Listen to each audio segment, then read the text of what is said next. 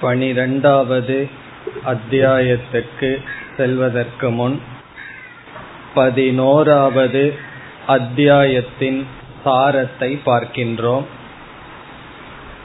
பதினோராவது அத்தியாயத்தில் முதல் இரண்டு ஸ்லோகங்களில் அர்ஜுனன் பத்து அத்தியாயங்கள் வரை பகவான் கூறிய கருத்தினுடைய சாரத்தை சொல்கின்றான் முதல் ஸ்லோகத்திலேயே உங்களுடைய அனுகிரகத்தினால் அத்தியாத்மம் என்று அழைக்கப்படுகின்ற ஆத்ம தத்துவத்தை நான் புரிந்து கொண்டேன் என்று முதல் ஆறு அத்தியாயங்களில் அதிகமாக ஜீவனை பற்றி நன்கு விசாரம் செய்யப்பட்டது. அந்த ஜீவ தத்துவத்தினுடைய விளக்கத்தை நான் கேட்டு புரிந்து கொண்டேன். அதனால் எனக்கு மோகமானது நீங்கியது என்று கூறுகின்றான். ஜீவ விஷயத்தில் தன்னை கர்த்தா தன்னை போக்தா என்று அர்ஜுனன் நினைத்திருந்தான். பகவான் ஆத்ம தத்துவம் கர்த்தாவும் அல்ல போக்தாவும் அல்ல என்றெல்லாம் விளக்கம் கொடுத்திருந்தார்.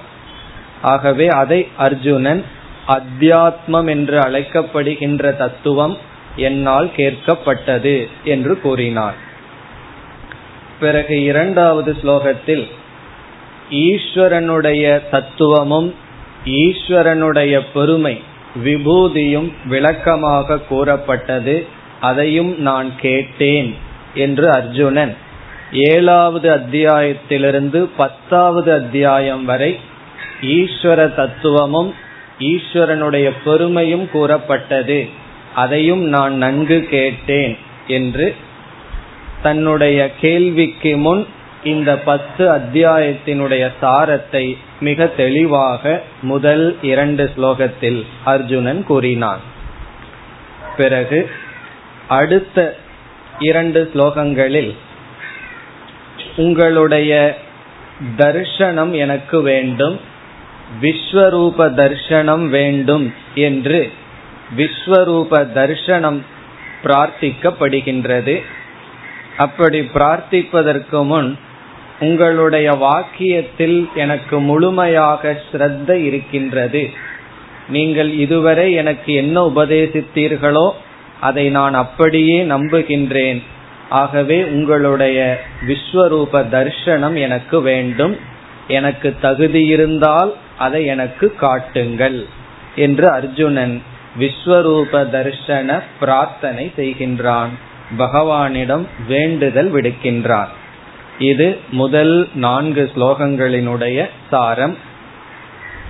பிறகு ஐந்தாவது ஸ்லோகத்திலிருந்து எட்டாவது ஸ்லோகம் வரை பகவான் அர்ஜுனனுக்கு விஸ்வரூப தர்ஷனத்தை காட்ட அனுமதி கொடுத்து தகுதியையும் கொடுத்தல்.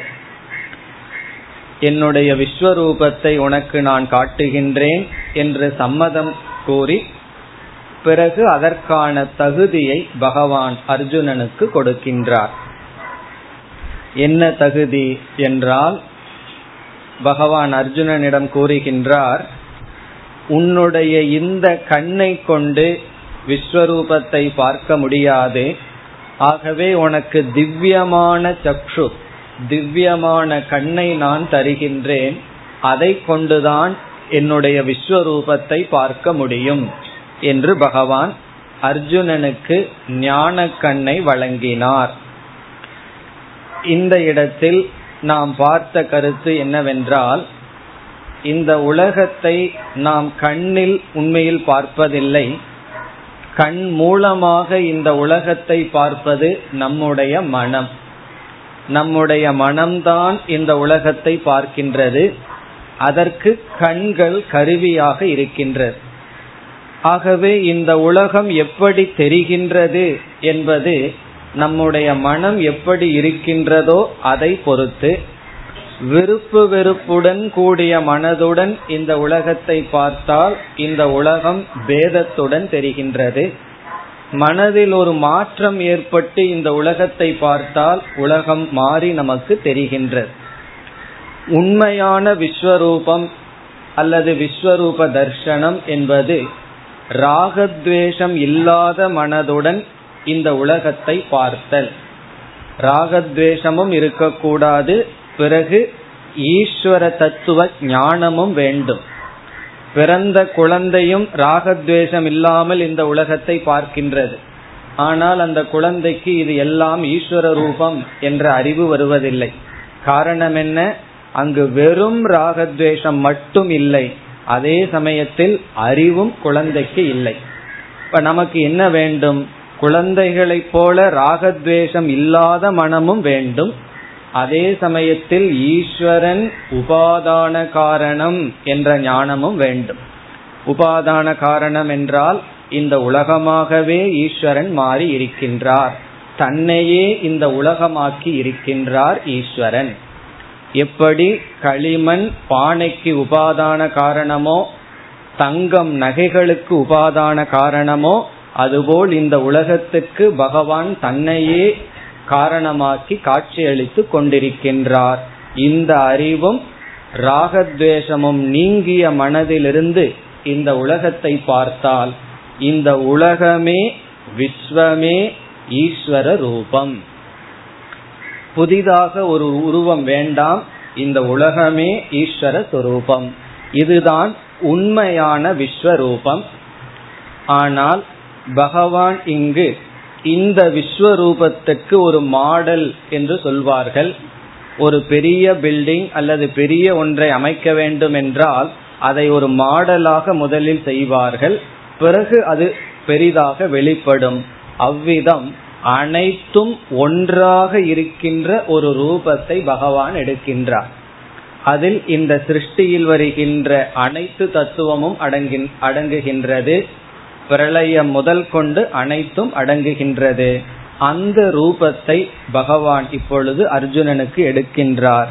அதை பார்ப்பதற்கு ஞான கண்ணை கொடுக்கின்றார் என்றால் தற்காலிகமாக மனதில் இருக்கின்ற ராகத்வேஷத்தை மறக்க வைத்து ஒரு உருவத்தை இப்பொழுது பகவான் எடுக்கின்றார். அதுதான் விஸ்வரூபம். இங்கு நாம் படிக்கின்ற ஒரு விஸ்வரூபம் எதற்கு உதாகரணம் என்றால் இந்த உலகமே பகவானுடைய ரூபம் என்பதற்கு உதாகரணம். அது எட்டாவது ஸ்லோகம் வரை வருகின்றது. பகவான் அர்ஜுனனுக்கு விஸ்வரூபத்தை காட்ட சம்மதம் கொடுத்து பிறகு தகுதியை கொடுத்தல். இனி ஒன்பதாவது ஸ்லோகத்திலிருந்து பதினான்காவது ஸ்லோகம் வரை சஞ்சயன் விஸ்வரூபத்தை வர்ணிப்பது. இந்த விஸ்வரூப காட்சியை சஞ்சயனும் பார்த்து கொண்டிருக்கின்றான். அந்த சஞ்சயன் விஸ்வரூபத்தை திருதராஷ்டிரனிடம் வர்ணிக்கின்றான். இது எப்படி இருந்தது? அநேக வக்ர நயனம் என்றெல்லாம் வர்ணிக்கின்றான். எண்ணிக்கைக்கு அடங்காத கைகள் கால்கள் வாய்கள் ஆதி அந்தம் தெரியாத உடல் என்றெல்லாம் சஞ்சயன் வர்ணிக்கின்றான்.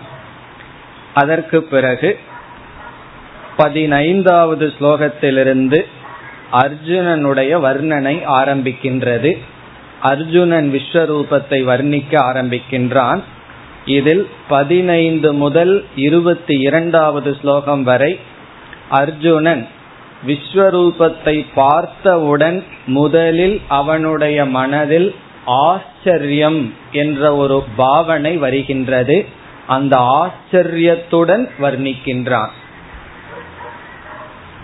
ஒரு நியதியே இருக்கின்றது. நம்முடைய மனம் எதை புதிதாக பார்க்கின்றதோ அப்பொழுது வருகின்ற முதல் பாவனை முதல் எக்ஸ்பிரஷன் ஆச்சரியம். அந்த ஆச்சரியம் அர்ஜுனனுக்கு வருகின்றது. காணாத இந்த ரூபத்தை காண்கின்றான். அந்த ஆச்சரியத்துடன் வர்ணிக்கின்றான்.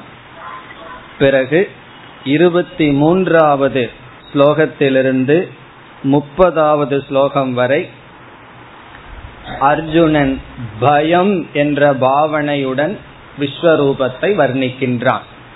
ஆச்சரியத்தை தொடர்ந்து அவனுக்கு வந்த உணர்வு பயம். ஏன் பயம் அர்ஜுனனுக்கு வந்தது என்றால் விஸ்வரூபத்தில் இந்த உலகத்தில் இருக்கின்ற அனைத்து நியதிகளும் அடங்குகின்றது. அதில் ஒரு நியதியை பார்க்கின்றான். பகவான் பிரளய கர்த்தா அதையையும் பார்க்கின்றான். பிரளயம் என்றால் அனைத்தையும் அழிப்பவர் அனைத்தையும் தனக்குள் எடுத்துக் கொள்பவர். அந்த நிலையையும் பார்க்கின்றான். உடனே பயம் தோன்றுகிறது. பொதுவாக ஈஸ்வரன் என்றால் தாயையும் காட்டிலும் சிறந்தவர் கருணை உடையவர் என்றெல்லாம் நினைத்து கொண்டிருக்கின்றோம். ஆனால் அவரே ருத்ரனாகவும் இருக்கின்றார் அளவைப்பவராகவும் இருக்கின்றார். நம்முடைய உயிரை எடுப்பவராகவும் இருக்கின்றார். அந்த தத்துவத்தை பார்த்தவுடன் அவனுக்கு பயம் வருகின்றது. அவனால் ஏற்றுக்கொள்ள முடியவில்லை. அந்த பயத்துடன் விஸ்வரூபத்தை வர்ணிக்கின்றான். காரணம் என்ன? அந்த அழிவு தன்னுடைய அழிவையும் அது காட்டுகின்றது. பிறகு விஸ்வரூபத்திலிருந்து தன்னை பிரித்தும் பார்க்கின்றான். தானே அந்த ரூபத்தில் ஒன்றாக பார்க்கவில்லை. ஆகவே பயம். அந்த பயத்துடன் வர்ணனை செய்கின்றான். பிறகு முப்பத்தி ஓராவது ஸ்லோகத்திலிருந்து முப்பத்தி ஐந்தாவது ஸ்லோகம் வரை ஈஸ்வரனிடம் பகவானிடம் ஒரு வேண்டுதல் விடுக்கின்றான்.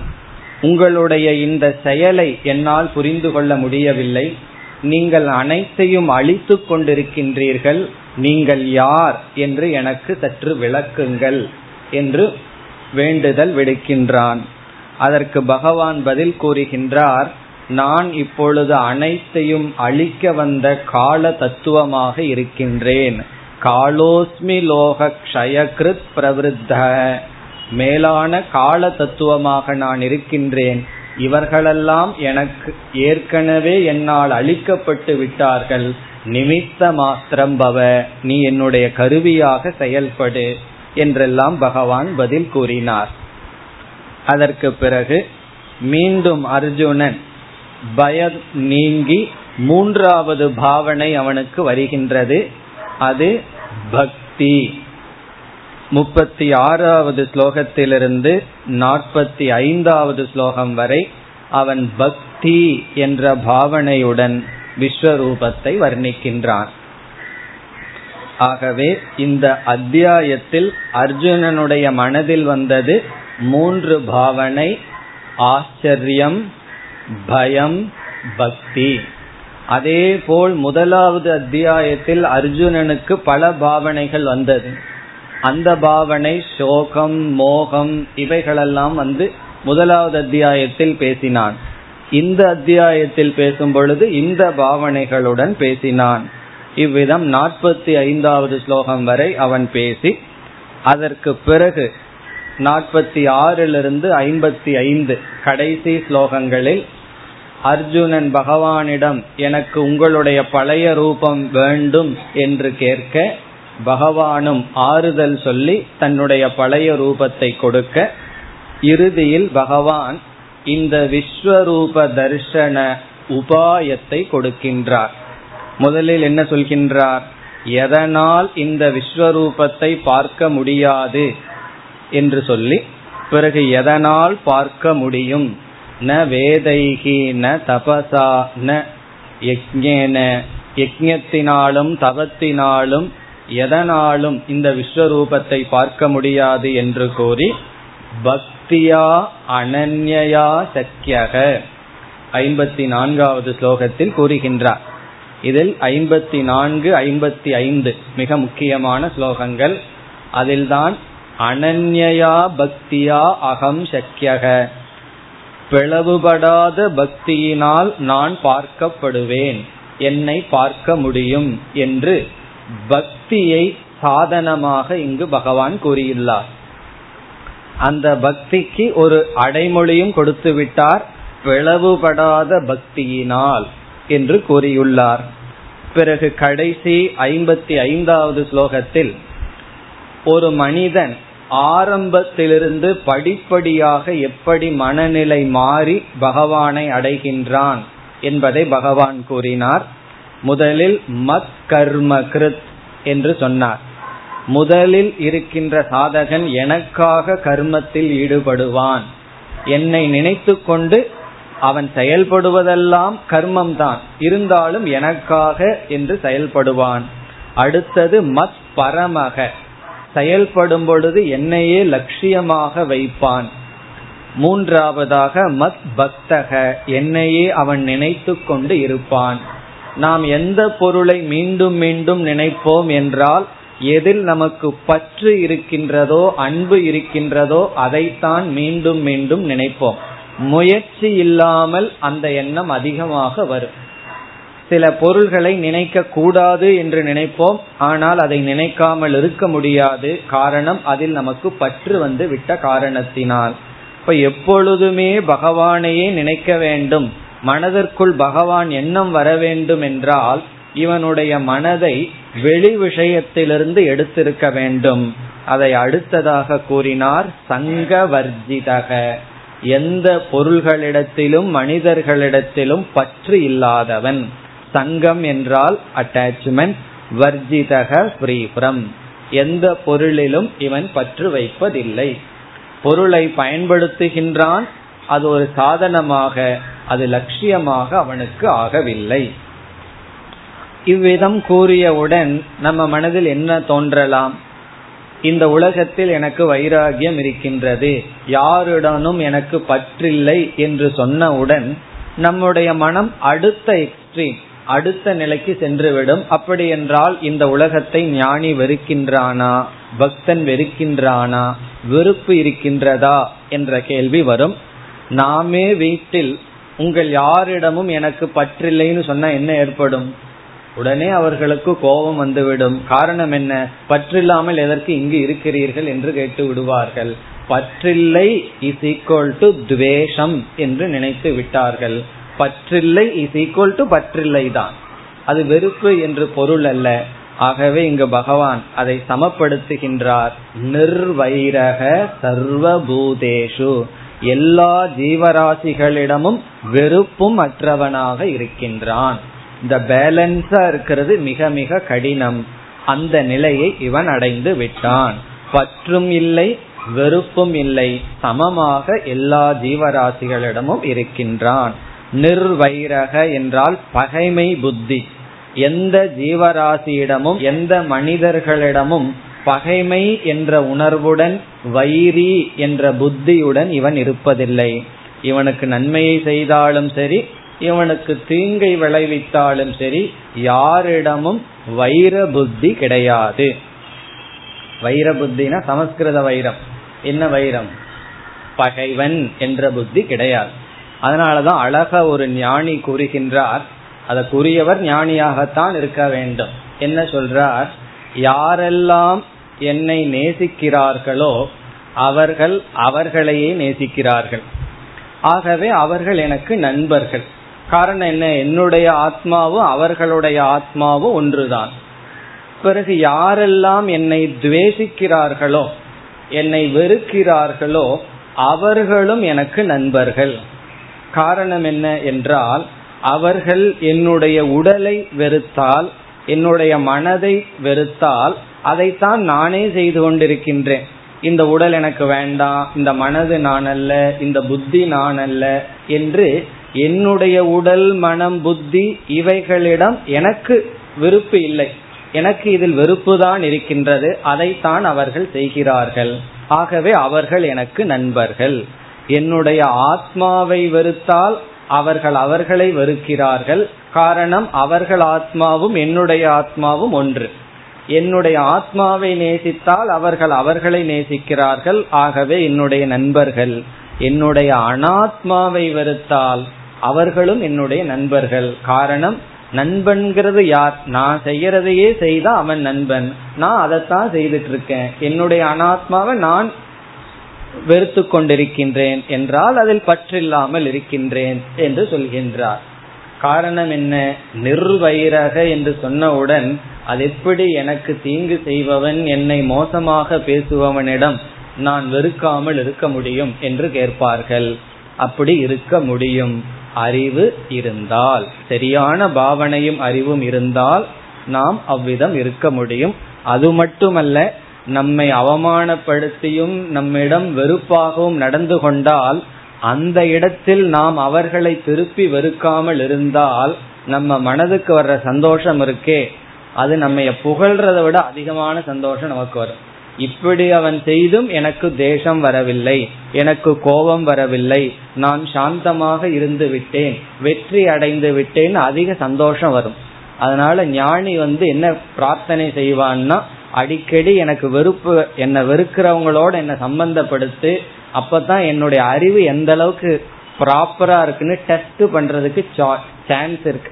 எல்லாருமே புகழ்ந்துட்டே இருந்து கொண்டிருந்தா என்ன ஆகுது? இவனுக்கு தெரியவே தெரியாது எந்த அளவுக்கு ஞானம் உள்ள போயிருக்குன்னு. ஆகவே நிர்வைரக அவனுக்கு பகைவன் இல்லை. அவ மற்றவர்கள் இவனை பகைவனாக நினைக்கலாம். ஆனால் யாரிடமும் பகைமை இல்லாத புத்தி. இப்படிப்பட்டவன் யக யார் இப்படிப்பட்டவர்களோ சக மாம் ஏதி. அவர்கள் என்னை அடைகிறார்கள். இந்த ஐந்து ஸ்டெப்பா பகவான் இங்கு கூறியிருக்கின்றார். பகவானுக்காக கர்மத்தை செய்தல் பகவானை லட்சியமாக கொள்ளுதல் பகவானையே மனதில் நினைத்திருத்தல் வெளி விஷயங்களில் பற்றில்லாமல் இருத்தல் வெளி விஷயங்களில் வெறுப்பில்லாமல் இருத்தல். இந்த ஐந்து நிலைகளில் இருப்பவன் அந்த பக்தன் என்னை அடைகின்றான். ஹே பாண்டவ ஹே அர்ஜுனா மத் பக்தக மாம் ஏதி. இந்த வரிதான் அடுத்த அத்தியாயத்தில் பனிரெண்டாவது அத்தியாயத்தில் அர்ஜுனனுடைய கேள்விக்கு விதையாக இருக்கின்றது. எந்த வரி? மத் பக்தக மாம் ஏதி. என் பக்தன் என்னை அடைகின்றான். ஆகவே பக்தியை பற்றி அர்ஜுனனுக்கு சந்தேகம் வரப்போகின்றது. பனிரெண்டாவது அத்தியாயம் அர்ஜுனனுடைய சந்தேகத்துடன் துவங்குகின்றது. இவ்விதம் பதினோராவது அத்தியாயத்தில் இறுதியில் பக்தி என்ற சாதனையினால் ஈஸ்வரனை அடைய முடியும். அந்த பக்தன் இவ்விதமாக படிப்படியாக இருந்து என்னை அடைகின்றான் என்பதுடன் பகவான் முடிவுரை செய்தார். இனி நாம் பனிரெண்டாவது அத்தியாயத்திற்கு செல்வோம். இந்த பனிரெண்டாவது அத்தியாயத்திற்கு பக்தி யோகம் என்று பெயர். காரணம் இந்த முழு அத்தியாயத்தில் பக்தியை பற்றி மிக தெளிவாக நன்கு பேசப்பட்டுள்ளது. இதில் இரண்டு கருத்துக்கள் இருக்கின்றது. மிக சிறிய அத்தியாயம் இருபது ஸ்லோகங்கள் தான். அதில் முதல் பகுதியில் பக்தியை பற்றிய விளக்கம் பிறகு கடைசி பகுதியில் பக்தியை பக்தியினுடைய உச்ச நிலையை அடைந்த மேலான பக்தனுடைய லட்சணம் சொல்லப்படுகின்றது பக்தர்களையே பகவான் பல படிகளாக பிரிப்பார். அப்படி மேலான பக்தன் அவனை ஞானி என்று சொல்வார். அந்த பக்தனை பராபக்தக என்று பகவான் அழைப்பார். அந்த பராபக்தனுடைய லட்சணம் அந்த பக்தன் எப்படி இருப்பான் என்ற பக்தியின் உச்ச நிலைக்கு சென்றவனுடைய லட்சணமும் பக்தியினுடைய விளக்கமும் இங்கு வருகின்றது. நாம் ஸ்லோகங்களுக்கு செல்வதற்கு முன் முகவுரையாக சில கருத்துக்களை பார்க்கலாம். பக்தியை பற்றி சில முகவுரையை பார்த்து பிறகு ஸ்லோகத்திற்கு செல்லலாம். முதலில் நாம் பார்க்கின்ற கருத்து பக்தி லட்சணம் பக்தியினுடைய லட்சணம் முதலில் நாம் எடுத்துக்கொண்ட கருத்து பக்தி என்ற வார்த்தை நமக்கு எந்த அளவுக்கு பிரசித்தமாக தெரிந்ததாக இருக்கின்றதோ உண்மையில் அந்த அளவுக்கு இதனுடைய உண்மையான அர்த்தம் தெரியாததாகவும் இருக்கின்றது. அல்லது தவறாக புரிந்து கொண்டதாகவும் இருக்கின்றது. சிலதெல்லாம் எனக்கு இது நல்லா தெரியும்னு நினைச்சிட்டு இருப்போம் உண்மையிலேயே அதை பத்தி நமக்கு ஒன்றும் தெரியாமல் இருக்கும். ஒன்றுமே தெரியாதத எனக்கு எல்லாம் தெரியுங்கிற எண்ணம் நமக்கு இருக்கலாம். அதே போல் இந்த பக்தி என்ற சொல்லில் இருக்கின்றது. அதனால்தான் பக்தி என்ற வார்த்தையை கேட்டாலே மனதுக்குள்ளேயே ஒரு வேக்னஸ் இருக்கும். பக்தினா எது பக்தி? என்று ஒரு புரியாத குழப்பம் இருக்கும். ஆகவே பக்தியினுடைய லட்சணத்தை இப்பொழுது நாம் பார்க்க வேண்டும். இந்த பக்திக்கு இதுதான் லட்சணம். என்று கொடுப்பது மிக மிக சிரமம் மிக மிக கடினமானது. காரணம் பக்தி என்பது ஒரு குறிப்பிட்ட படியாக ஒரு குறிப்பிட்ட சாதனையாக இருந்தால் அதற்கு சுலபமாக ஒரு லட்சணத்தை கொடுத்து விடலாம். உதாரணமாக வேதாந்தத்தில் ஞான யோகம் என்று சொல்லி அதில் மூன்று படிகளை சொல்வோம். சிரவணம் மனநம் நிதித்தியாசனம். மூன்றும் சேர்ந்து ஞான யோகம். சிரவணம் லட்சணம் கூறிவிடலாம். சாஸ்திரத்தை கேட்டல் அதற்கு லட்சணம் தெளிவா இருக்கு. காரணம் சிரவணம் என்ற சாதனம் சிரவணம் என்ற ஒரு சாதனையை தான் குறிக்கின்றது. அதே போல் மனநம் என்றால் என்ன? லட்சணம் சுலபமாக சொல்லிவிடலாம். அப்படி ஒரு சாதனை ஒன்றை மட்டும் குறித்தால் அதற்கு இதுதான் இலக்கணம் என்று சொல்லிவிடலாம். ஆனால் ஒரு சொல் பல சாதனைகளை குறித்தால் அதற்கு எந்த லட்சணம் சொல்வது? அதற்கு ஒரு உதாரணம் கூறினால் நன்கு உங்களுக்கு புரிந்துவிடும். தபஸ் என்ற ஒரு சொல் இருக்கின்றது. அதுக்கு என்ன லட்சணம் என்றால் என்ன லட்சணம் சொல்வது? தவம் என்றால் மௌன விரதம் இருக்கிறதும் தவம் தான் சாஸ்திரம் கேட்கறதும் தவம் தான் தியானம் பண்றதும் தவம் தான் தியாகம் பண்றதும் தவம் தான் உணவில் கட்டுப்பாடோடு இருக்கிறதும் தவம் தான் இப்படி அனைத்து சாதனைகளுக்கும் தவம் என்ற ஒரு பொதுவான பெயர் இருக்கின்றது. பிறகு ஒவ்வொரு சாதனைக்கும் ஒவ்வொரு தவம் என்றோ அல்லது தனித்தனி பெயரும் இருக்கின்றது. அதுபோல பக்தி என்ற சொல் ஒரு குறிப்பிட்ட சாதனைக்கு மட்டும் இங்கு பயன்படுத்தப்படவில்லை. வேதாந்தத்தில் பக்தி என்ற சொல் பல ஸ்டேஜ் பல படிகளுக்கான சாதனையில் பயன்படுத்தப்பட்டு இருக்கின்றது அதனால்தான் பக்தியில் நமக்கு குழப்பம் இருக்கின்றது. எல்லாரையும் பக்தன் என்று பகவான் அழைத்து விடுகின்றார். ஆர்த்தக அர்த்தார்த்தி ஜிக்யாசு ஞானி எல்லார்த்தையும் சொல்லி பகவான் என்ன சொல்லிவிட்டார்? இவர்கள் எல்லோருமே என்னுடைய பக்தர்கள் தான் ஞானியையும் பக்தன் சொல்றார் பகவான். பிறகு ஆரம்பத்தில் இருப்பவன் ஒரு பிசினஸுக்காக பகவான நினைக்கிறவனையும் பகவான் பக்தன்கிறார். பிறகு என்ன பக்தின்னு சொல்ல முடியும்? எதை பக்தி என்று சொல்வது? என்றால் ஆரம்ப காலத்திலிருந்து கடைசி அடையும் வரை பக்தி அல்லது பக்தன் என்ற சொல் பயன்படுத்தப்பட்டிருக்கின்றது. ஆகவேதான் பக்திக்கு இதுதான் லட்சணம் என்று ஒரு லட்சணத்தை நாம் கூற முடியாது. காரணம் பக்தி என்ற சொல் பல படித்தரங்களில் இருக்கின்ற சாதனைகளை குறிக்கப் போகின்றது இருந்த போதிலும் இப்பொழுது நாம உதாரணத்துக்கு தவம்ங்கிற சொல்ல எடுத்திருக்கோம். இப்ப தவம்ங்கிற சொல் எல்லா சாதனையையும் குறிக்கின்றது. அதனால தவத்துக்கு லட்சணம் இது என்று சொல்ல முடியாது. இருந்தாலும் தபம் என்பதற்கு பொதுவான ஒரு லட்சணத்தை கொடுக்கலாம். நான் தவம் செய்கிறேன் என்று ஒருவர் சொன்னால் அவர் என்ன செய்யறார் என்று நமக்கு தெரியவே தெரியாது. அவர் உணவுல கட்டுப்பாடா இருக்காரா? பேச்சில கட்டுப்பாடா இருக்காரா? சாஸ்திரம் படிக்கிறாரா? ஜபம் பண்றாரா? இது எல்லாமே தவம் தான். பிறகு தவம் செய்கிறேன் என்பதிலிருந்து நாம் ஒன்றை உணர முடியும். ஏதோ ஒன்று நல்லது பண்ணிட்டு இருக்கார். என்ன செய்கிறார்? எந்த ஸ்டேஜில் இருக்கார்னு தெரியாதே தவிர ஆனால் ஒன்றை நாம் உணரலாம். அது தவத்தினுடைய சாமானிய லட்சணம் ஆகின்றது இப்ப தவத்துக்கு ரெண்டு லட்சணம் சொல்லலாம். சாமானிய லட்சணம் விசேஷ லட்சணம். சாமானிய லட்சணம்னா பொதுவா இது தவம்.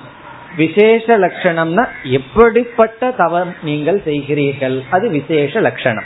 இது நம்ம உதாரணத்தில் இருக்கோம். இதை நம்ம பக்தியில சேர்த்த போகின்றோம். இப்ப சாமானிய லட்சணம் தவத்துக்கு என்ன? விசேஷ லட்சணம் என்ன?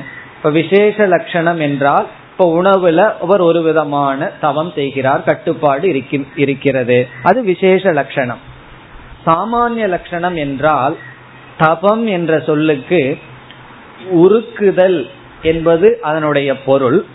இதனுடைய சாமானிய லட்சணம் வருத்தி கொள்ளுதல் வேண்டி துயரத்தை எடுத்து கொள்ளுதல். விரும்பி துயரத்தை எடுத்துக் கொள்ளுதல் கஷ்டத்தை எடுத்து கொள்ளுதல். இது தவத்தினுடைய சாமானிய லட்சணம். இது ரொம்ப முக்கியமான கருத்து. விரும்பி துயரத்தை எடுத்து கொள்ளுதல். அதற்கு பெயர் தவம். நான் தவம் செய்கிறேன்னு சொல்லி காலையில மதியம் இன்பிட்வீன் இரவு எல்லாத்தையும் சாப்பிட்டு இருக்காருன்னு வச்சுக்கோமே இதுக்கு பேரு தவம் கிடையாது. தவம் என்றால் வேண்டி விரும்பி மனது எதை விரும்புதோ அதற்கு இடம் கொடுக்காமல் துயரத்தை எடுத்து கொள்ளுதல்.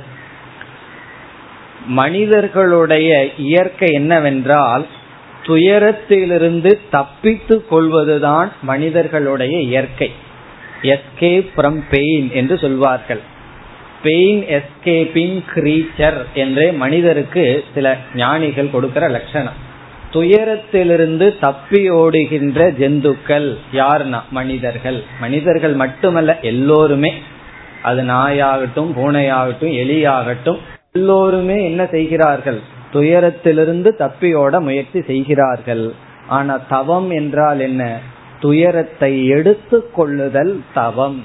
காரணம் என்ன? எந்த ஒரு பக்குவமும் எந்த ஒரு வளர்ச்சியும் துயரத்தின் மூலமாகத்தான் நமக்கு வரும். பல்லு வளரும் பொழுதும் கூட அதுல ஒரு பெயின் இருக்கும். அப்படி எந்த ஒரு வளர்ச்சிக்கும் துயரம் தேவைப்படுகிறது. இதை உணர்ந்த சாதகன் என்ன செய்கின்றான்? துயரம் உலகம் கொடுக்கிறது பத்தாது. சூழ்நிலை கொடுக்கிற துயரம் போதாதுன்னு சொல்லி இவன் வேணும்னே துயரத்தை எடுத்து கொள்கின்றான். ஏற்கனவே சுற்றி இருப்பவர்கள் உலகம் நமக்கு கஷ்டத்தை கொடுத்துட்டு இருக்கு. இந்த சாதனை பார்க்கிறான். அந்த துயரம் எல்லாம் எனக்கு போதாது. ஆகவே எனக்கு பிடிக்கிற இந்த பதார்த்தத்தை சாப்பிடல. வயிற்ற காலியா வச்சிருக்க. நான் பேசல. இப்படி தவத்தை செய்கின்றான். இப்ப தவத்துக்கு சாமானிய லட்சணம் ஒன்று இருக்கிறது. விசேஷ லட்சணம் ஒன்னு இருக்கு. இந்த சாமானிய லட்சணம் எல்லா விசேஷ லட்சணத்துக்குள்ளேயும் ஊடுருவி இருக்கிறத நம்ம பார்க்கலாம். சாமானிய லட்சணம் என்ன? வேண்டும்னே துயரத்தை எடுத்துக்கிறது. அந்த துயரத்தை விதவிதமா எடுத்துக்கிறது விதவிதமான தவம் அப்படி தவத்தினுடைய சாமானிய லட்சணம் விசேஷ லட்சணத்துக்குள்ள ஊடுருவி இருப்பது போல இப்பொழுது நாம் என்ன செய்ய போகின்றோம்? பக்திக்கு இரண்டு விதமான லட்சணம் பார்க்க போகின்றோம். ஒன்று சாமானிய லட்சணம் இனி ஒன்று விசேஷ லட்சணம். இந்த விசேஷ லட்சணங்கள் தான் இந்த அத்தியாயத்தில் பகவான் சொல்ல போகின்றார். பகவான் வந்து ஒவ்வொரு குறிப்பிட்ட ஸ்டேஜ சொல்ல போறதெல்லாம் விசேஷ லட்சணம். அதனால இப்ப நாம் என்ன பார்க்க போறோம்? பக்தியினுடைய சாமானிய லட்சணம். பொதுவா பக்தி என்றால் என்ன? இந்த சாமானிய லட்சணம் என்ன செய்ய போகின்றது? எல்லா பக்திக்குள்ளும் ஊடுருவி இருக்க போகின்றது. இந்த உதாரணம் உங்களுக்கு புரிந்துவிட்டால் பக்தியும் புரிந்துவிடும். தவங்கிற சாமானிய லட்சணம் வேண்டுமென்று விரும்பி துயரத்தை ஏற்றுக்கொள்ளுதல். அல்லது துயரம் வந்தால் அதை விரும்பி ஏற்றுக்கொள்ளுதல். அக்செப்டன்ஸ் ஆஃப் த பெயின் அதே போல பக்திக்கு சாமானிய லட்சணத்தை பார்க்கின்றோம். இந்த சாமானிய லட்சணமும் பல கோணங்களில் நாம் கூறலாம். ஓரிரு லட்சணத்தை இப்பொழுது நாம் பார்க்கலாம். அந்த சாமானிய லட்சணம் விதவிதமான பக்திக்குள்ளும் இருக்க போகின்றது. இந்த லட்சணத்தை விட்டுட்டு வேற இனிமேல் பார்க்க போற பக்தி இருக்க போவதில்லை. என்ன சாமானிய லட்சணம் சில லட்சணங்களை இப்பொழுது பார்க்கின்றோம். முதல் லட்சணம் சாமானிய லட்சணம் ஆஃப் பக்தி. பக்தி என்றால் என்ன என்பதற்கு முதல் மிக எளிமையான லட்சணம் ஈஸ்வரே பிரீதிகி ஈஸ்வரே பிரீதிகி ஈஸ்வரனிடம் இருக்கின்ற பிரீதி. பிரீதி என்றால் அன்பு. ஈஸ்வர பிரீதிகி ஈஸ்வரனிடம் இருக்கின்ற அன்பு. லட்சணத்தை எல்லாம் கூறிவிட்டு பிறகு சுருக்கமாக விளக்கம் பார்க்கலாம். இரண்டாவது ஆஸ்திக்ய புத்திகி ஆஸ்திக்ய புத்திகி புத்தி என்றால் இந்த இடத்துல ஆட்டிடியூட் பாவனை ஆஸ்திக்யம் என்றால் ஈஸ்வரன் இருக்கின்றார் என்கின்ற முழு நம்பிக்கை ஆட்டிடியூட் ஆஸ்திக்ய புத்திகி. பகவான் இருக்கார் என்று பகவானுடைய எக்ஸிஸ்டன்ஸ் அதுல இருக்கின்ற ஒரு ஆஸ்திக்யம். ஆஸ்திக்யம்னா இருக்கிறார் என்பது. பிறகு இனியொரு லட்சணம் இனியொரு விளக்காசிரியர் கொடுக்கின்றார். அனன்ய சரணத்துவம் அனன்ய சரணத்துவம் அனன்ய சரணத்துவம் என்றால் வேறு இடத்தில் சரணமடையாத நிலை. நம்ம வந்து வேறு இடத்துல ஒப்படைக்காமல் பகவானிடத்திலேயே சரணடைதல். அனன்ய சரணத்துவம் பக்தேகே லட்சணம்னு சொல்றார். சரணத்துவம்னா நம்மையே ஒப்படைத்தல். அனன்ய சரணத்துவம் என்றால் வேறு இடத்தில் ஒப்படைக்காமல் இருத்தல். இதனுடைய அர்த்தம் என்ன என்றால் நம்ம வந்து பொருளை நம்புறோம் மற்றவங்களை நம்புறோம் பகவானை தவிர எதேதோ இடத்துல சரணடைகிறோம் சரணடைடம்னா என்ன? அதை நம்ம நம்பி அதுதான் நம்ம காப்பாற்றும்னு நினைக்கிறோம். அப்படி இல்லாம எதுவுமே என்ன பாதுகாக்காது பகவான் தான் பாதுகாப்பார்னு பகவானிடத்தில் அவர் பாதுகாப்பார் என்ற முழு நம்பிக்கை. இனி அடுத்தது நாம் கூறினால் விஸ்வாசக. விஸ்வாசக அல்லது ஸ்ரத்தா. ஈஸ்வரனிடத்தில் இருக்கின்ற ஸ்ரத்தை நம்பிக்கை. விஸ்வாசக விஸ்வாசம்னா நம்பிக்கை.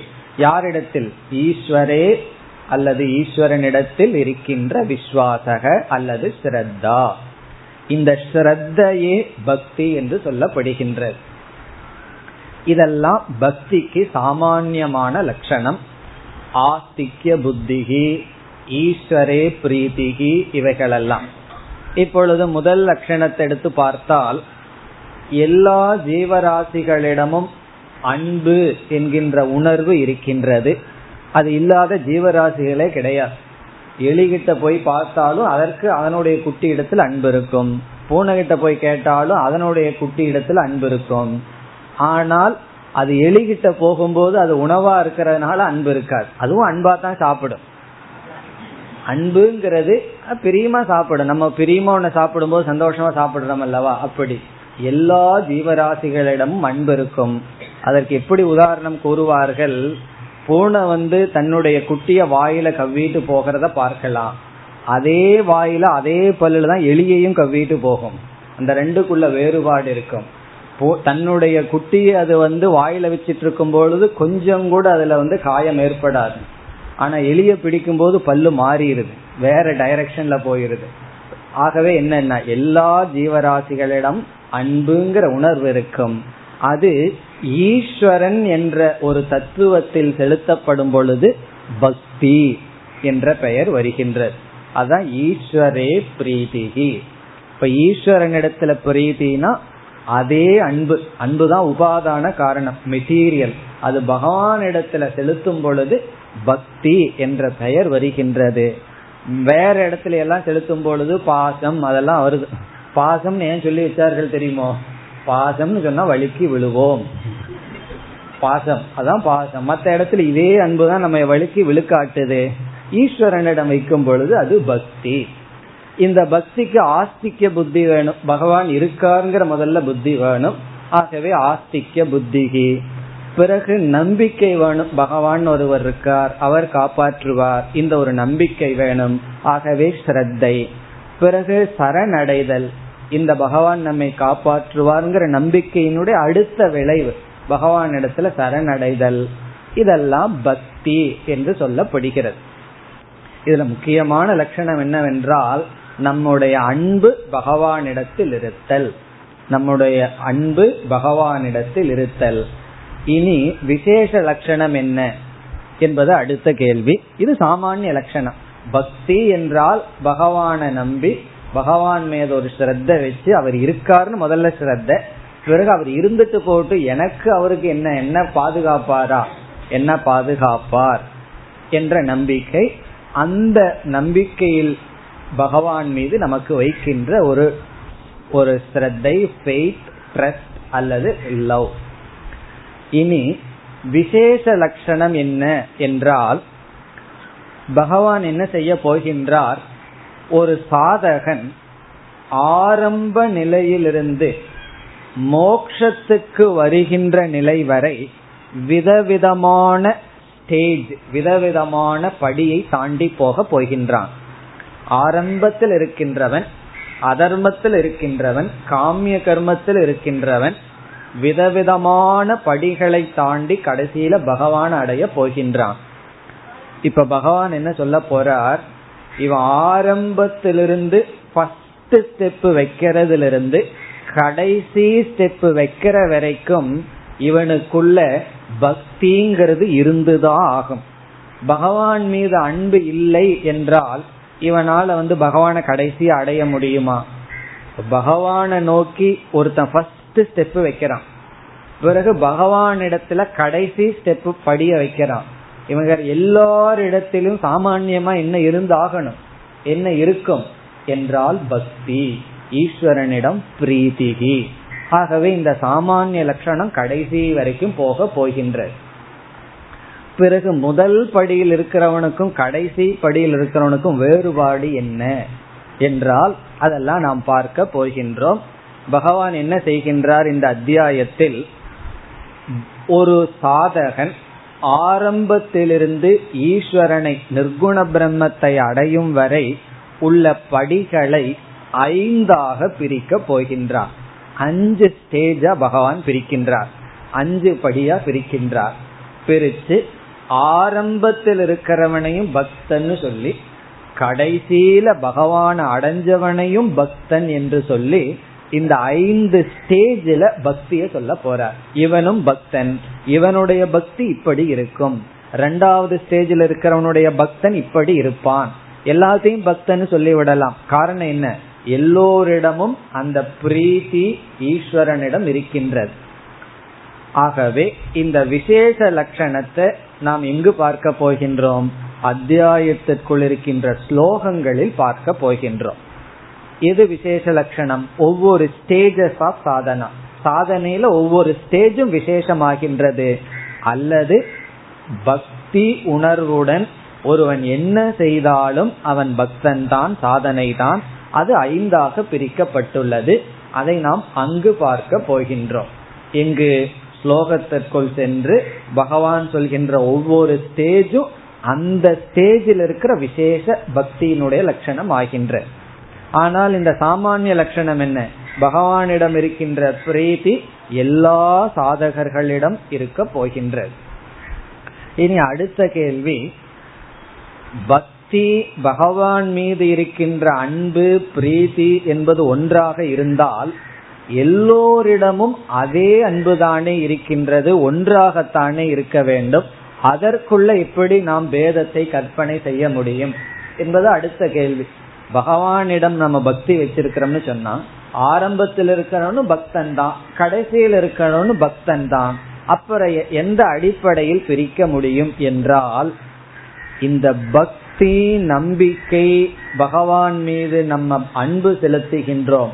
இந்த செலுத்தப்படுகின்ற அன்பில் தாரதமியம் இருக்க போகின்றது. தாரதமியம்னு சொன்னா கொஞ்சம் அன்பு செலுத்துறது அதை விட கொஞ்சம் அதிகமா அன்பு செலுத்துறது என்று நாம் செலுத்துகின்ற அன்பில் ஏற்றத்தாழ்வு இருக்க போகின்ற. அன்பு இருக்கத்தான் செய்கின்றது ஆனால் செலுத்துகின்ற அன்பில் என்ன இருக்கின்றது? ஏற்றத்தாழ்வுகள் இருக்கின்றது. இது வந்து யாருக்கும் இதை சொல்லிக் கொடுக்க வேண்டிய அவசியம் இல்லை. எல்லாத்துக்கும் தெரிஞ்ச விஷயம். ஒரு குழந்தை வந்து என்னிடத்தில் சொல்கின்றது அந்த குழந்தைக்கு ஒரு எட்டு வயசு இருக்கும். அவன் அந்த குழ அந்த பெண் குழந்தைக்கு ஒரு தம்பி இருக்கான். அவனுக்கு ஒரு அஞ்சு வயசு இருக்கலாம். அவன் என்ன என்னிடத்தில் கொள்கின்றான் என் தம்பி பிறந்ததிலிருந்து என் அம்மா அப்பா கண்டுக்கிறதே கிடையாது. அவன் மீதுதான் எல்லா விதமான அன்பு செலுத்துகிறார்கள். ஒரு ரெண்டு மூணு உதாரணத்தோட சொல்லி சொல்றார் என்னுடைய பர்த்டேவுக்கு வீட்டுல ஒரு ஃபங்க்ஷனும் கிடையாது. அவனுடைய பர்த்டேவுக்கு பெரிய ஃபங்க்ஷன் நடக்குது. எங்க போனாலும் அவனை தான் கூட்டிட்டு போகிறார்கள். இதுல இருந்து அந்த குழந்தை என்ன உணர்கிறது? அன்பு செலுத்துகிறார்கள் பெற்றோர்கள் ஆனால் அதில் தாரதமியம் ரொம்ப இருக்கின்றது.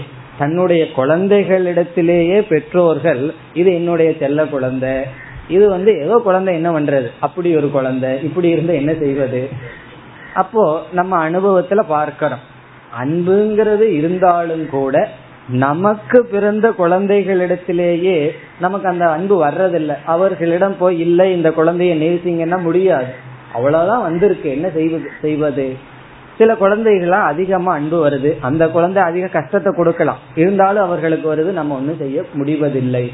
ஆகவே நம்முடைய மனதிலேயே ஒரு இடத்துல ஒருவரிடத்துல ஓரளவுக்கு தான் நேசிக்க முடியும். அன்புங்கிறது ஒரு ஆக்ஷன் அல்ல. கொஞ்சம் அதிகமா நேசி அதிகமா எல்லாம் சொல்ல முடியாது. அன்புங்கிறது இயற்கையா வர்றது. அன்புங்கிறது ஒரு செயல் அல்ல it is not an action but attitude அதனாலதான் அன்புங்கிறத ஒரு நேரத்துல செய்ய முடியாது. காலையில் ஒன்பது மணிக்கு என் மீது அன்பு செலுத்துகிறீர்களான்னு சொல்ல முடியுமோ? காலையில் ஒன்பது மணிக்கு என்கிட்ட பேசுகிறீர்களான்னா பேசலாம் பேசாம இருக்கலாம். ஏன்னா ஒரு ஆக்ஷன் காலையில் ஒன்பது மணிக்கு நடக்கிறீர்களான்னு நடக்கலாம். நான் காலையில் ஒன்பது மணிக்கு உன்னிடத்தில் அன்பு செலுத்துறேன்னா முடியுமா?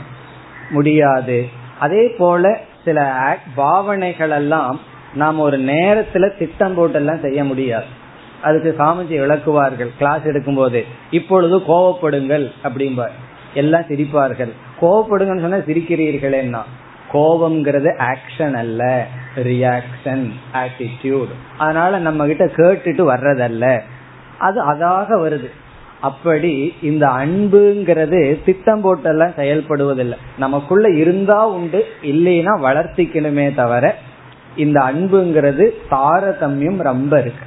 இப்ப ஆரம்பத்தில் இருக்கிற பக்தன் பகவானிடத்தில் அன்பு செலுத்துறது எவ்வளவுனா ஏதோ ரொம்ப ஒரு ஒரு பர்சன்ட் போனா உண்டு. பிறகு மேல வர வர அவனுடைய அன்பினுடைய ஆதிக்கம் அதிகரிக்கின்றது. ப்ரையாரிட்டி அதிகரிக்கின்றது. பிறகு எதை வச்சு ஒருவரிடம் இருக்கின்ற அன்பை நாம் அளக்கலாம்? அன்பை அளக்கிறதுக்கு ஒரு அளவுகோல் வேணும் அல்லவா இப்ப ரெண்டு பேர் இருக்கிறார்கள். நான் ரெண்டு பேர்த்த நேசிக்கிறேன்னா அதிகமா நேசிக்கிறனா குறைவா நேசிக்கிறனாங்கிறதுக்கு அளவுகோல் என்ன என்றால் தியாகம்தான் அளவுகோல்.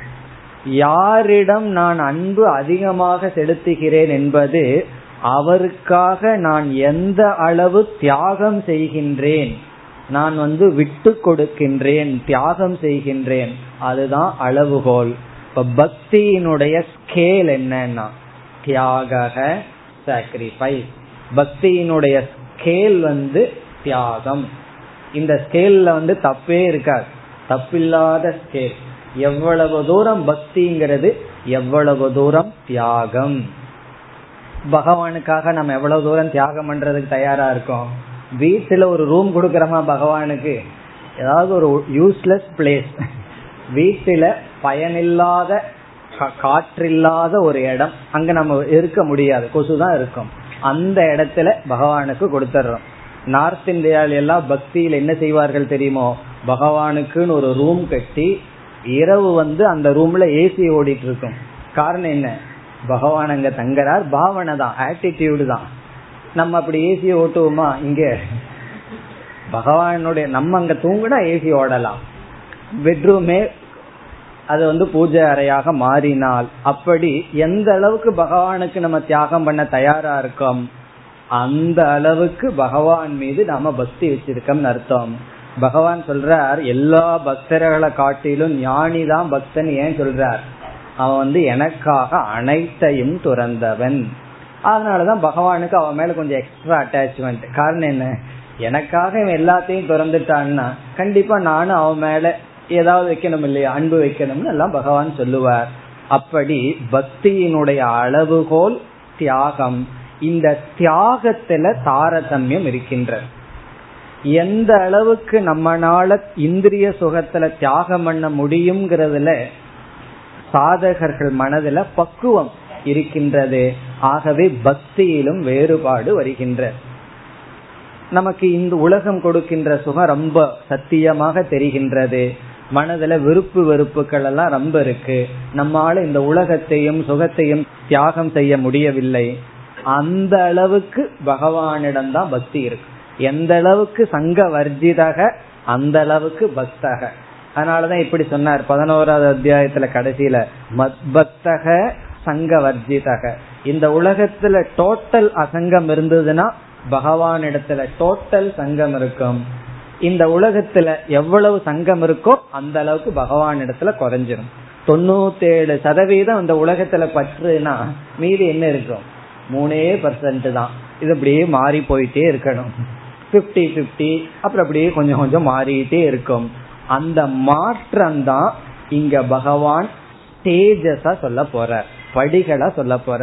முதல்ல ஒருவனுக்கு வந்து அதிகப்பற்று உலகத்தில் இருக்கும் பகவானிடம் கொஞ்சம் தான் இருக்கும். அவன் எப்படி பக்தி செய்வான் என்ன செய்யணும்? பிறகு பக்குவம் வர வர தியாக புத்தி வர வர இந்த உலகத்தை துறக்க துறக்க மீதி பகவானவன் பிடிக்க பிடிக்க பக்தி அறி அதிகரித்து கொண்டே செல்லும். இதுதான் பக்தியினுடைய ஸ்டேஜ் இனி அடுத்த கருத்து பக்தியினுடைய லட்சணத்தில் இந்த பக்தியானது உருவாவதற்கு எது மூலம்? காரணம் என்ன? பக்தி ஹேதுகு. பக்தியினுடைய ஸ்கேல் பார்த்துட்டோம். பக்தியினுடைய அளவுகோல் பார்த்தோம். பக்தியினுடைய ஹேது காரணம் அல்லது மூலம். இது ரொம்ப நமக்கு முக்கியம். காரணம் என்ன? ஸ்கேல் இருந்து என்ன பிரயோஜனம்? ஸ்கேலில் வச்சு பார்த்தா ஏதோ ஒரு சென்டிமீட்டர் தான் பகவான் இடத்துல நான் இருக்கேன். சரி நான் அதை அதிகரிக்கணுமே. பக்தி பகவானிடம் வருவதற்கு மூலம் என்ன என்றால் ரொம்ப சுலபமா சொல்லிட்டு போயிடலாம் புண்ணியம். ஏதாவது புண்ணியம் பண்ணி வச்சிருந்தா ஏதோ பகவான் மீது உனக்கு பக்தி வரும்னு சொல்லலாம். அதெல்லாம் அதிர்ஷ்டம். திருஷ்டமாக பக்தியினுடைய மூலம் என்ன என்றால் பக்தியினுடைய மூலம் ஞானம் என்று சொல்லப்படுகின்ற. ஞானம் பக்தி மூலம். இதுவும் உதாரணம் பார்த்தால் நமக்கு புரிந்துவிடும். எப்படி என்றால் ஞானம் என்றால் இங்கு பொதுவான அறிவு. இப்போ ஒரு பொருள் மீது எனக்கு எந்த அளவுக்கு ஈடுபாடு வருகின்றது அந்த பொருளை எவ்வளவு தூரம் மனசுல நான் நினைக்கிறேன் எந்த அளவுக்கு அதுல நான் எமோஷனல் வேல்யூ கொடுக்கின்றேன் என்பது அந்த பொருளை நான் எவ்வளவு தூரம் புரிந்துள்ளேன் என்பதனுடைய அடிப்படையில். இப்ப உதாரணமாக நம்ம வீட்டுக்கு பக்கத்துல புதுசா ஒருவர் குடி வர்றார். முதல் முறையா அவரை நம்ம பார்க்கிறோம் ரெண்டு மூணு வார்த்தை பேசுறோம் அவர் மீது நமக்கு அன்பும் இருக்காது துவேஷமும் இருக்காது. பிறகு அவரோட நம்ம சம்பந்தம் வைக்க வேண்டிய நிலை வருகிறது. அல்லது நம்ம வீட்டுக்கே ரெண்ட்டுக்கு அவர் வந்திருக்கார். அல்லது நம்ம வேற யாராவது வீட்டுக்கு அப்படி போயிருக்கோம். இப்பொழுது அவர் மீது நாம் நம் நம்மிடம் இருக்கின்ற அன்பு எதன் அடிப்படையில வளரும் என்றால் அவரை நாம புரிஞ்சுக்கிற அடிப்படையில் அவரை பற்றிய அறிவு நமக்கு வர வர விஜயானமய கோஷத்துல மாற்றம் வர வர நம்முடைய மனோமய கோஷம் நம்மளுடைய எமோஷனல் வேல்யூ மாறிக்கொண்டே வரும். நம்முடைய லைக்ஸ் அண்ட் டிஸ்லைக் அவர் ஒத்து வர்றார். நம்முடைய விருப்பத்துக்கும் அவருடைய விருப்பத்துக்கும் டேலி ஆயிட்டு இருக்கு அப்ப என்ன ஆகும்னா அன்பு அவர் மீது நமக்கு வந்து கொண்டே இருக்கும். இல்ல அப்படின்னா எத்தனையோ பேர்த்த பார்க்கிறோம் அவரு ஒருவராக இருந்து வருவார். இப்போ ஒரு மனிதர் மீது நமக்கு எந்த அளவுக்கு அன்பு வரும் என்பது அந்த மனிதர்களை பற்றி எந்த அளவுக்கு ஞானம் நமக்கு இருக்கோ அந்த அளவுக்கு தான். இந்த அறிவு அன்புக்கு காரணமாக அமையும். அதே போல ஒரு ஆப்ஜெக்ட் இந்த உலகத்துல எத்தனையோ பொருள்கள் இருக்கு. அந்த பொருள்கள்ல எந்த அளவுக்கு எனக்கு அட்டாச்மெண்ட் வரும் என்பது அந்த பொருளை பற்றிய அறிவை பொறுத்து இருக்கு. இப்ப வந்து ஐஸ்கிரீம் ஒன்னு இருக்கு. அதை நம்ம பார்த்ததே இல்லைன்னு வச்சுக்கோமே. அது நமக்கு பற்றும் வராது வெறுப்பும் வராது. அதை பார்த்து அதை நம்ம சுவைச்சு அனுபவிச்சுட்டோம் உடனே என்ன வரும்? அதன் மீது நமக்கு பற்று வரும் காரணம் அது நமக்கு கொடுக்கின்ற சுகத்தின் அறிவு வந்து விட்டால் அதை நாம் விரும்பி சாப்பிடுவோம். இப்படி ஒரு ஆப்ஜெக்டா இருந்தாலும் சரி மனிதர்களா இருந்தாலும் சரி. இதுல என்ன விசேஷம் என்றால் ஒரு கால் புத்தியானது ஒரு பொருள் சுகத்தை கொடுத்துட்டு இருக்கு அந்த பொருள் துக்கத்தையும் கொடுக்க போகின்றது. அதையும் சேர்த்து பார்த்ததுன்னு வச்சுக்குவோமே. பிறகு அந்த பொருள் இருக்கின்ற அன்பு வேல்யூ நம்மை விட்டு போயிடும் இந்த இடத்துல அன்புன்னு நம்ம சொல்வது நம்முடைய எமோஷனல் வேல்யூ நம்ம மனசு வச்சிருக்கின்ற வேல்யூ நம்ம மனசை ரெண்டு வேல்யூவா பிரிக்கின்றோம். ஒன்று இன்டலக்சுவல் வேல்யூ ஒன்று எமோஷனல் வேல்யூ பகவத்கீதையெல்லாம் படிக்கணும் வேதாந்தம் எல்லாம் படிக்கணும்னு நமக்கு இன்டலெக்சுவல் வேல்யூ இருக்கு. ஆனா எந்த அளவுக்கு எமோஷனல் வேல்யூ இருக்கு? எமோஷனல் வேல்யூ எதில் இருக்குன்னா எத்தனையோ பத்திரிகைகள்லாம் வந்துட்டு இருக்கு அதுலதான் இருக்கு. அதனாலதான் அந்த புஸ்த பத்திரிகை எல்லாம் பட்டு படிச்சுட்டு இருப்போம் அது படிச்சு போர் அடிச்ச நேரத்துல உபனிஷத் கீதை எடுத்து படிப்போம். காரணம் என்ன? நம்மளுடைய எமோஷனல் வேல்யூ எல்லாம் அதை படிக்கிறதுல இருக்கு. முதல்ல நியூஸ் பேப்பரை படிச்சு அதான் நித்திய கர்மம் நியூஸ் பேப்பர்ல ஆரம்பிச்சு காலையில எந்திரிச்ச உடனே என்ன பண்றோம்? டஸ்டை எல்லாம் எடுத்து புத்தியில போட்டுட்டு வீட்டில் இருக்கிற டஸ்ட்டை வெளியே கொண்டுட்டு போயிட்டு வெளியே இருக்கிற டஸ்ட்டை எல்லாம் புத்தியில எடுத்து போட்டுட்டு அந்த டஸ்ட் கொடுக்கறதா நியூஸ் பேப்பர் அதுல தானே நமக்கு வேல்யூ இருக்கு. எடுத்த உடனே கீதையோ உபனிஷத்தோ படிக்க ஏன் முடியறது இல்லைன்னா இன்டலக்சுவல் வேல்யூ இருக்கு எமோஷனல் வேல்யூ அதுல நமக்கு கிடையாது. அப்படி இந்த அன்பு மனதில் இருக்கின்ற உணர்வு எங்க நம்ம வைக்க முடியும்னா அறிவை பொறுத்து நமக்கு இருக்கின்றது. ஆகவே ஈஸ்வரனுடைய விஷயத்துல எந்த அளவுக்கு ஈஸ்வரனுடைய அஸ்தித்துவம் ஈஸ்வரனுடைய பெருமையை நம்ம புரிஞ்சிருக்கிறோமோ அந்த அளவுக்கு தான் ஈஸ்வரனிடத்துல நம்மளுடைய மனதை வைக்க முடியும். இப்ப என்ன ஆக போகிறதுன்னு சொன்னா அறிவினுடைய அடிப்படையில பக்தி வளர போகிறது. இனி இனி ஒன்று பக்தியும் கூட அறிவுக்கு காரணமாக இருக்க போகிறது. எப்படின்னா முதல் முதல் ஒருவரை பார்க்கிறோம் நம்ம எரியாம அவர் மேல ஒரு விருப்பு வந்துருது உடனே கொஞ்சம் என்கொயரி பண்ணுவோம் அவர் யாரு என்ன? இப்ப அதிக ஞானம் ஏன் வந்ததுன்னா பற்று இருந்த காரணத்தினால். ஆகவே அறிவு பக்தியை வளர்க்கின்றது பக்தி அறிவை வளர்க்கின்றது. இது அந்யோன்யமாக இருக்க போகின்றது. இப்ப ஈஸ்வரனை பற்றிய அறிவு இருக்கிறதுனால பகவான் கிட்ட பக்தி வருது. பகவானிடம் பக்தி வளர வளர அந்த பகவானுடைய தத்துவத்தை தெரிஞ்சுக்கணும்னு பகவானை பற்றிய அறிவை நம்ம அடைய முயற்சி செய்கின்றோம். அப்ப என்ன ஆக போகிறதுனா பக்தி ஞானத்துக்கு காரணம் ஞானம் பக்திக்கு காரணம். இது எதுனா ஒன்றை ஒன்று சார்ந்து இருக்கின்ற அதனாலதான் என்ன சொல்வார்கள்? கடைசி மோக்ஷத்தை அடையிற வரைக்கும் பக்தி என்ற சாதனமும் சத்சங்கம் என்ற சாதனமும் தொடர வேண்டும் என்று சொல்வார்கள். எது வரைக்கும்னா பகவான அடையிற வரைக்கும் பக்தியும் தொடரணும் சத்சங்கமும் தொடரணும். சத்சங்கம் தொடரலன்னு சொன்னா நம்ம எரியாம துசங்கத்துக்கு போயிடுவோம். அசங்கமா இருக்கிறதுக்கு சக்தி வர்ற வரைக்கும் சத்சங்கம். பிறகு பக்தியும் தொடர வேண்டும். காரணம் இந்த பக்தி ஞான ஹேதுகு. ஞானம் பக்தி ஹேதுகு. இப்ப பக்திக்கு மூலம் என்ன ஞானம்? பக்திக்கு மூலம் பக்தி தான். பக்தியினாலதான் பக்தி அடைய முடியும். ஞானத்தினாலையும் பக்தியை அடையலாம். பணத்தை வச்சு ஒரு பொருளை வாங்கி பணத்தை சம்பாதிக்கிறோம். சில பேர் வந்து என்ன செய்வார்கள்? பணத்தை வச்சே பணத்தை சம்பாதிப்பார்கள். இந்த வட்டிக்கு விடுறதுங்கிறது என்ன? பணத்தை வச்சே பணத்தை சம்பாதிக்கிறது. பணத்தை வச்சு பொருளை வாங்கி வித்து பணத்தை சம்பாதிக்கிறது. அப்படி ஒரு பக்தி அடுத்த பக்திக்கு காரணம். பக்தியே பக்தி ஹேதுகு ஞான ஹேதுகு பக்திக்கு. இப்படி பக்திக்கு காரணம் அறிவு. அதனால என்ன சொல்லக்கூடாது? அறிவு வேற பக்தி வேறன்னு சொல்லக்கூடாது. இவ்விதம் பக்தியினுடைய லட்சணத்தை நம்ம பார்த்து பக்தியினுடைய அளவுகோல் பிறகு பக்தியினுடைய காரணத்தை பார்த்தோம். மேற்கொண்டு முகவுரையை அடுத்த வகுப்பில் தொடரலாம். ஓம் போர் நமத போர் நமிதம் போர் போர் நமுதச்சதேம் पूर्णस्य पूर्णमादाय पूर्णमेवावशिष्यते ॐ शान्ति शान्ति शान्तिः